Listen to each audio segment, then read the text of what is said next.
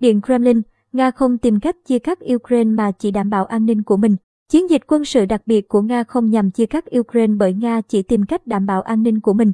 Người phát ngôn Điện Kremlin Dmitry Peskov nhận định với Sky News Arabia, Chúng tôi muốn thấy tình trạng trung lập của Ukraine được điều chỉnh trong hiến pháp của nước này và chúng tôi muốn có những đảm bảo rằng những vũ khí có thể thay đổi sự cân bằng. An ninh châu Âu không được triển khai ở Ukraine, ông Peskov cho hay. Người phát ngôn Điện Kremlin cũng xác nhận, nhà máy điện hạt nhân Zaporizhia nằm dưới sự kiểm soát của lực lượng vũ trang Nga hiện vẫn tiếp tục hoạt động bình thường.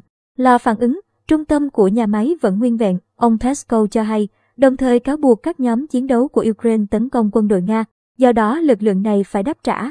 Theo người phát ngôn Điện Kremlin, tình hình đã được kiểm soát và không có mối đe dọa nào về an ninh.